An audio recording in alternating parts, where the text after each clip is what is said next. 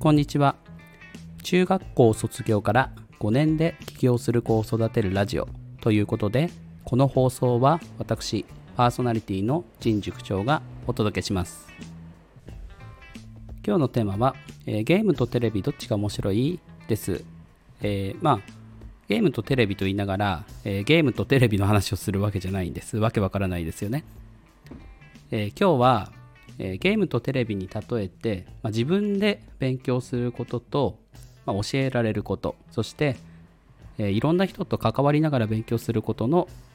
違いについてお話します。さてじゃあまず、えーゲームとテレビってどちらが面白いと思いますか？皆さんは、え私は、えゲームの方が正直好きです。やっぱりこう自分でコントローラーを握ってで、まあ、主人公が、まあ、自分の思い通りに動くっていうのはそれだけで楽しいですよね、えーテレビだと、えー流れてくるものをそのまま見てるだけなので、まあ、最初は楽しいし、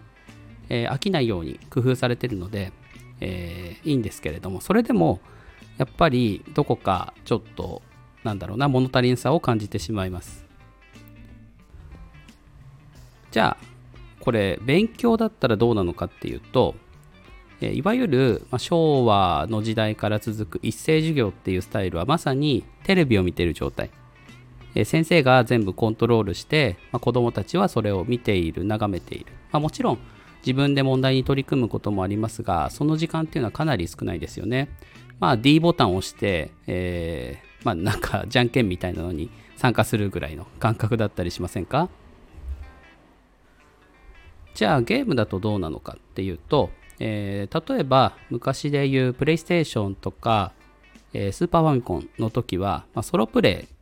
イの RPG であったりとか、まあ、友達と一緒に、えーとコントローラーをね、えいくつか用意して4人までかな基本的にはやったりしましたね。でソロプレイで、あのとことんレベル上げであったりとか、えーぷよぷよみたいなのを極めていくみたいなのってすっごい楽しいと思いません？あの人によると思うんですけどね。だからそういうふうに一人で何かを極めるのが好きな人もいれば、えーマリオパーティーとか、えースマブラみたいに、えーまあ、4人ないし3人とかで、えーちょっとわちゃわちゃしながらこう現実の場所で楽しむっていうのも、えーまた面白いですよね。私はどっちも好きでしたね、えー一人でしかできない時はもう RPG とことんやるし FF10 とかそれこそペルソナシリーズとかねめちゃくちゃ好きでしたね。えー友達とやるのはマリオカートとか、まあスマブラはねやってはいましたが格闘系はね苦手で、うん、なんか苦手分野になるとねあのちょっとね後ろに引いちゃうんですよね。あの上手い友達に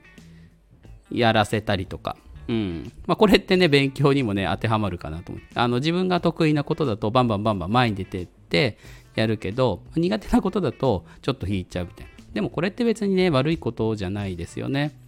えー自分のこう得意とか苦手とか判断してそのでその場でのこう立ち位置を決めていくみたいな、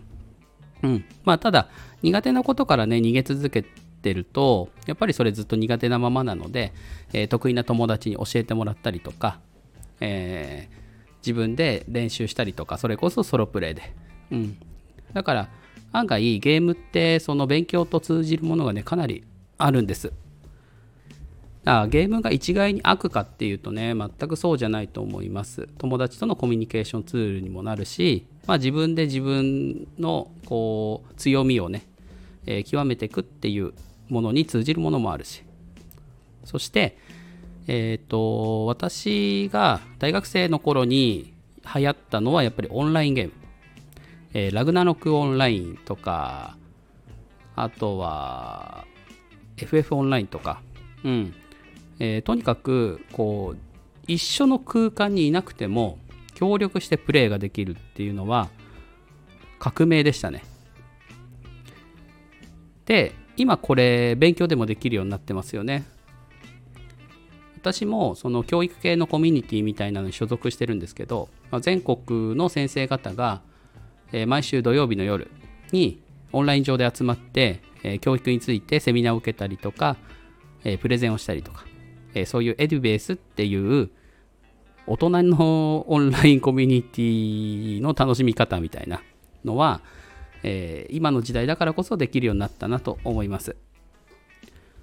これはね、やっぱりオンラインゲームめちゃくちゃ楽しいんですよね。あの顔も名前もわからない相手とコミュニケーション取りながら、えー、ボスを攻略していくみたいな。本当に中でこう取引みたいなのもね、活発に行われてて、えー、相場みたいなのをね、知るきっかけになったりとか。うん。えー、そういうふうに、こう、ソロプレイでも、まあ、友達とリアルプレイでも、まあ、オンラインゲームでのプレイでも、こう、人と関わりながら、えー、自分を高めていくみたいなことに通じるものがあると思います。さて、皆さんは、えー、テレビとゲーム、どちらが面白いと思いましたか？私はやっぱりゲームかなって感じです。